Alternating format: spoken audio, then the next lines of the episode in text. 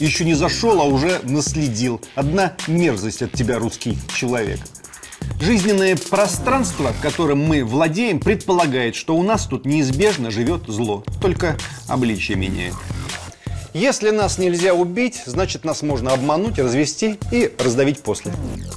Иногда кажется, что в многочисленных заявлениях украинских политиков, белорусских нобеляток или прибалтийских фантастов звучит подсознательный страх, что в Европу их живыми не возьмут. Холоп, обреченный на деградацию, чувствует себя счастливыми от того, что их включили в европейскую семью на правах безусловных холопов, которым просто не сказали, кто они такие, но место определили в прихожей, в уборной, на конюшне.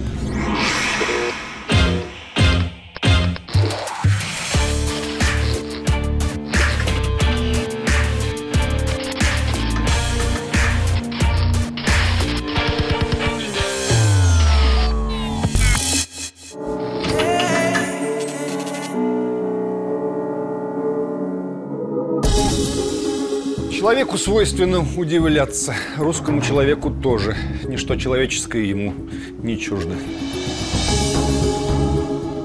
Последнее время русский человек озадачен. Что он всем сделал плохого? Почему ему все время практически по Чехову ейный Харии в морду тычут? Причем совершенно неважно, чьей это ейный собственным лицом тычут в собственное лицо. Еще не зашел, а уже наследил. Одна мерзость от тебя, русский человек.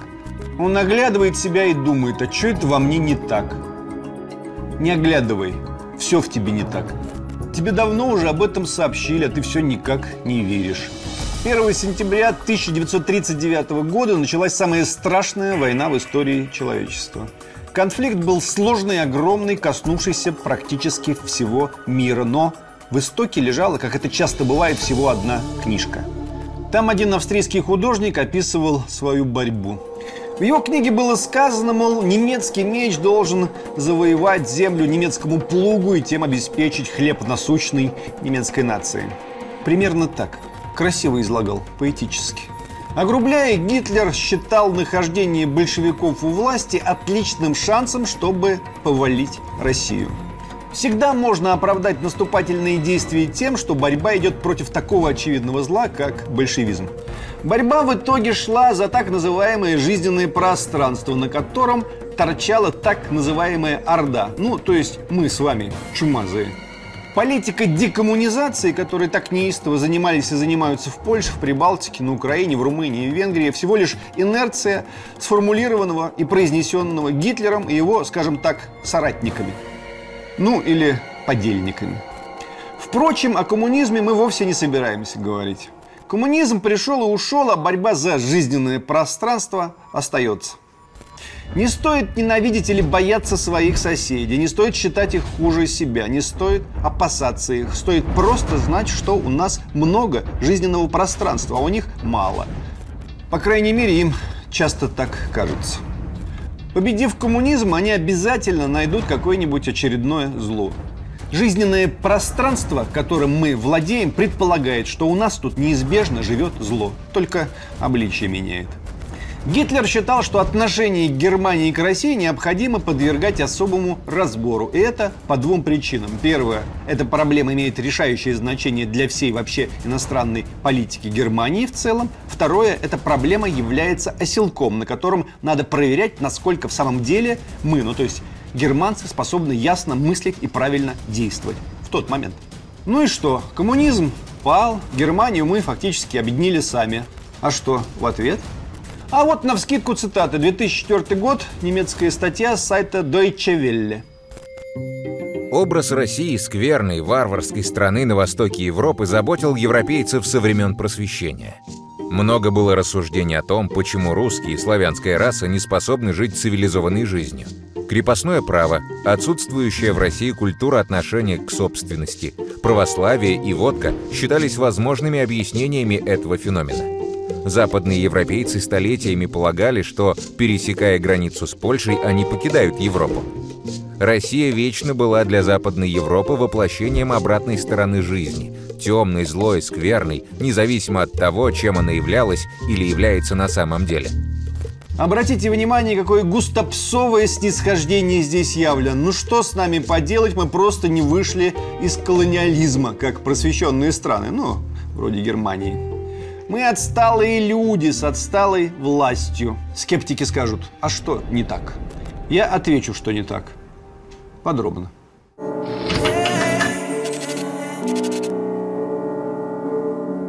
Германия еще не успела толком объединиться и тут же начала работу по восстановлению своего влияния в Европе.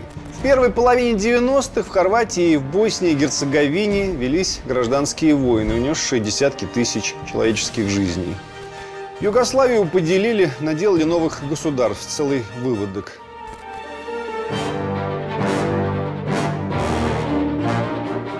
Процесс международного признания новых государств проходил форсированно и с грубым нарушением международных правовых норм. Кто сыграл в этом процессе, пожалуй, главную роль? Ага, Германия. В косовской проблеме, созданной и придуманной США, Германия подыграла тоже, оказывая поддержку албанским, назовем их так, сепаратистам. Албанские сепаратисты германским властям нравятся, потому что они против сербов. В то время как крымские и донбасские сепаратисты германским властям не нравятся, потому что они за русских. Аннексия Крыма была вопиющим нарушением международного права. По этой причине исключение России из формата «Большой восьмерки» было неизбежно. Но вопреки вашим предположениям, мы никогда не уходили с пути переговоров. Простая же логика? Или сложная? В общем, не знаю, какая это логика, но она так или иначе присутствует. Не хочется о ней говорить при всей огромной любви к немецкой, скажем, литературе или музыке, но приходится. Когда в 1998 году начался новый виток кризиса, именно в немецком городе Ульме было создано параллельное, точнее подпольное правительство Буяра Букоши, премьер-министра самопровозглашенной республики Косово. То есть давайте еще раз повторим. Учреждать в Москве подпольное правительство, к примеру, там Крым или Донбасс, это, как говорят наши прогрессивные деятели, ставить мир на порог Третьей мировой. А если в Ульме, то ничего, то можно. Между тем, в 2015 году Ангела Меркель назвала список главных угроз мировому сообществу, которые, по ее словам, должны были обсуждаться главами государств на саммите Большой Семерки в Германии. Статья с мнением канцлера Германии была опубликована несколькими изданиями, в том числе The Times. Итак, первая угроза мировому сообществу – присоединение Крыма к России. Ба-ба-бам.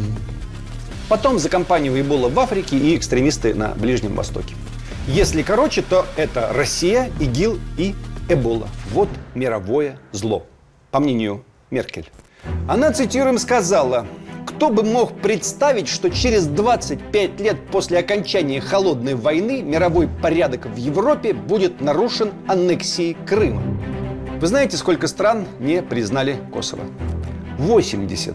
Алжир, Ангола, Аргентина, Боливия, Бразилия, Венесуэла, Вьетнам, Эквадор, Индия, Индонезия, Иран, Ирак, Израиль, Испания, Ямайка, Кения, Китай, Куба, Мексика, Монголия и даже такие страны, как Россия, Руанда и Уганда.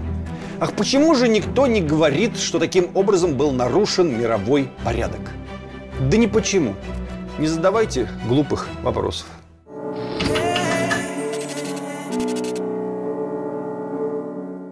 Уже во время Второй мировой войны Гитлер расскажет румынскому министру иностранных дел Михаю Антонеско о своей главной миссии. Если коротко, то она заключалась, как считал этот художник, в уничтожении славян. По его мнению, славянство представляет собой биологический вопрос, а не идеологический. В будущем в Европе, горячо был убежден австрийский самородок, должны быть две расы – германская и латинская. Эти две расы должны сообща работать в России для того, чтобы уменьшить количество славян. При этом фюрер был уверен, что необходимо применять колонизаторские и биологические средства для уничтожения славян. Даже непонятно, зачем я эту цитату привел. Как-то она грубовато смотрится в том контексте, что был нами только что создан. Давайте решим, что цитата здесь выпала по недосмотру. Между тем, в 2017 году немецкий политолог Андреас Умланд предложил готовиться к уходу Путина, чтобы построить в России нормальное прозападное государство. Россия слишком слаба, чтобы сформировать самостоятельный полюс в многополярном мире. После смены режима Россия обязана встать на прозападный путь, и Германия ей в этом поможет.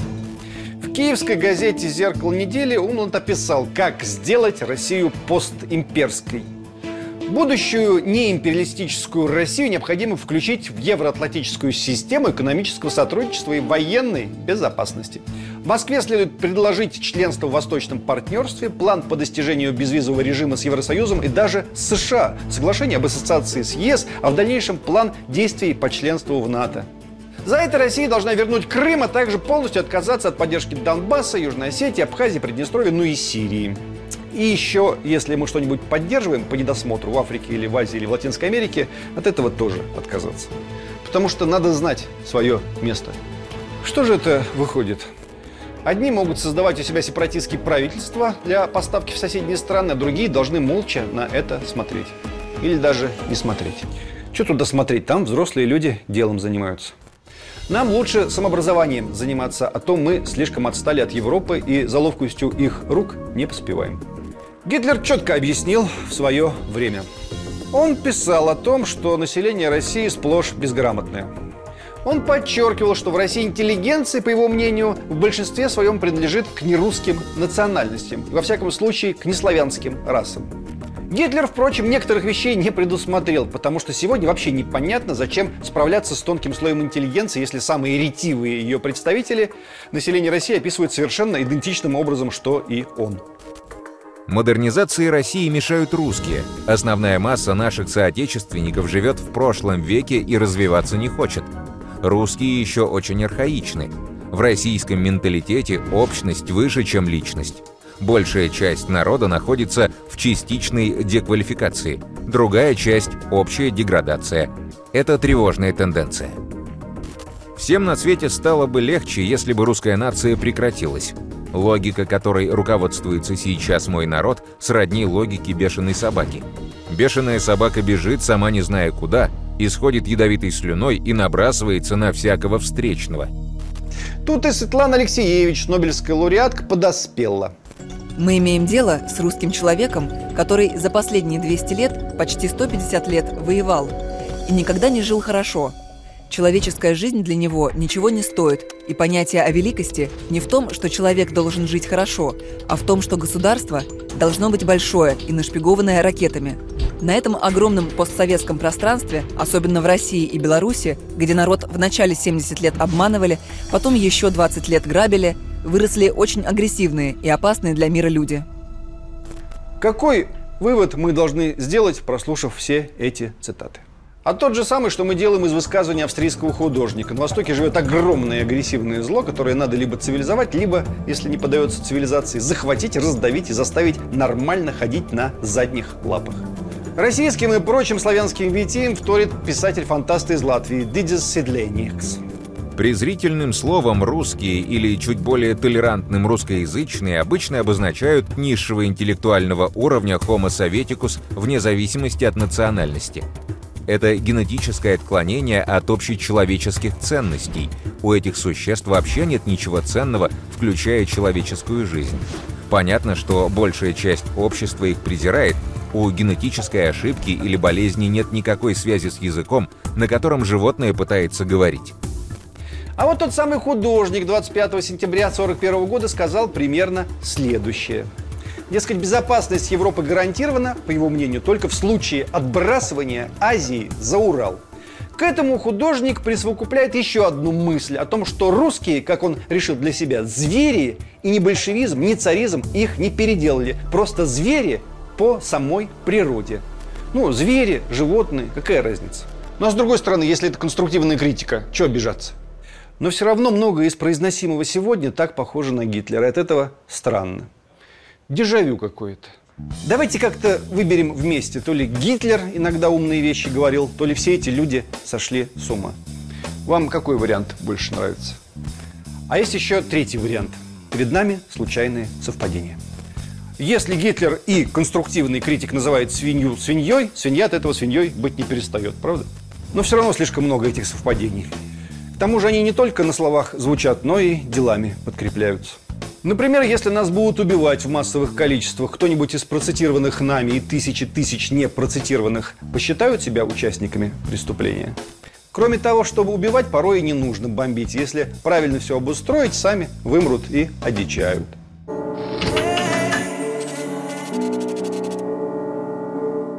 11 апреля 1942 года Вольф Шанце Гитлер говорил своим слушателям. Ни один учитель не должен приходить к ним и тащить в школу их детей. Если русские, украинцы, киргизы и прочие научатся читать и писать, нам это только повредит. Ибо таким образом более способные туземцы смогут приобщиться к некоторым историческим знаниям, а значит и усвоят политические идеи, которые в любом случае как-то будут направлены против нас. Гораздо лучше установить в каждой деревне репродуктор и таким образом сообщать людям новости и развлекать их, чем предоставлять им возможность самостоятельно усваивать политические, научные и другие знания. Только чтобы никому в голову не взбрело рассказывать по радио покоренным народам об их истории. Музыка, музыка, музыка, ничего кроме музыки. Ведь веселая музыка пробуждает в людях трудовой энтузиазм. Если люди могут позволить себе танцевать до упаду, то это, насколько нам известно, широко приветствовалось во времена системы. Не забывал старина и про Украину. Гитлер был уверен, что университет в Киеве попросту не нужен. И предлагал вместо образования инновационный европейский подход – снабжать украинцев шарфами, стеклянными бусами и, как он считал, всем тем, что нравится народам колоний. 22 июля 1942 года, находясь в своей ставке, Гитлер говорил – мы заинтересованы в том, чтобы эти русские или так называемые украинцы не слишком сильно размножились. Ведь мы намерены добиться того, чтобы в один прекрасный день все эти считавшиеся ранее русскими земли были полностью заселены немцами. Мы обязаны при всех обстоятельствах принять должные меры и не допустить роста численности местного населения. Обращаясь к своему ближайшему окружению, Гитлер возмущался. В данной ситуации было бы чистейшей воды безумием проводить на занятых нашими войсками восточных землях диспансеризацию по немецкому образцу. Даже речи не может быть о вакцинации местных жителей и тому подобных мерах по укреплению их здоровья. В их головах нужно убить даже мысль об этом. И со спокойной душой всячески способствовать распространению среди них суеверного представления о том, что все эти прививки и тому подобные вещи крайне опасны. Напомним, что фашистская Германия и я, европейские союзники, от итальянцев и бельгийцев до румын и хорватов, планировали, ну как сказать, нивелировать 80% литовцев, 60% украинцев, 50% латышей и 50% эстонцев. Про русских вообще молчим. Как недочеловеков. Иногда кажется, что в многочисленных заявлениях украинских политиков, белорусских нобеляток или прибалтийских фантастов звучит подсознательный страх, что в Европу их живыми не возьмут. Им надо как-то заранее объявить, что они не входят в эти 80% или 50% несчастных, которых готовят на отправку в аккуратные лагеря и симпатичные поселения. Нет, мы европейцы, европейцы, европейцы. Посмотрите, мы тоже презираем русских.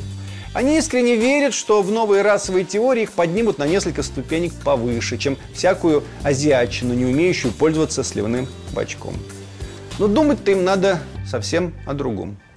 Думать, к примеру, надо о том, что Россия и те же прибалтийские страны, особенно Украина, понесли колоссальные демографические потери с 1991 года, сопоставимые с военными, причем не с потерями в локальной войне, а в полномасштабной, ну, уничтожении, которое ведется. Невиданные венерические болезни, отсутствие вакцинации, всякие прочие другие заразы, повальная наркомания, аномальный уровень самоубийств, появление течений вроде child-free, элементарные социальные одичания на фоне катастрофического падения уровня образования и в самом широком смысле нравов, все это дало чудовищные эффекты. Демографические потери в той же Украине доходят до 10 миллионов человек. Как это могло получиться? Гитлера же победили, а результаты какие-то, как будто он выиграл. Историк Константин Александрович Залесский обнаружил множество замечательных совпадений, в виде которых не очень понимаешь, удивляться или плакать. Был у фашистов такой профессор Абель, первый ассистент Фишера, отвечавшего по поручению Верховного Главнокомандующего за антропологическое исследование русских. В дополнение к плану ОСТ он указывал на то, что необходимо разгромить русских как народ, разобщить их – Немцы были уверены, что, цитирую, если эта проблема будет рассматриваться с биологической, в особенности с расово-биологической точки зрения, и если в соответствии с этим будет проводиться немецкая политика в восточных районах, появится возможность устранить опасность, которую представляет для нас русский народ.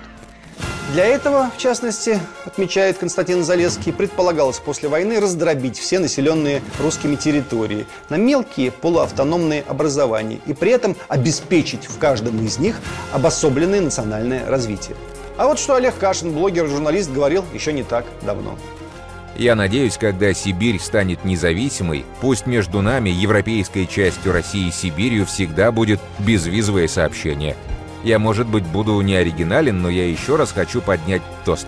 Когда Урал отделится от европейской части России, хотя Урал сам по себе европейская часть России, надеюсь, что между Москвой и Уралом будет безвизовое сообщение, и мы можем общаться и также приятно проводить время в прекрасной европейской столице под названием Екатеринбург.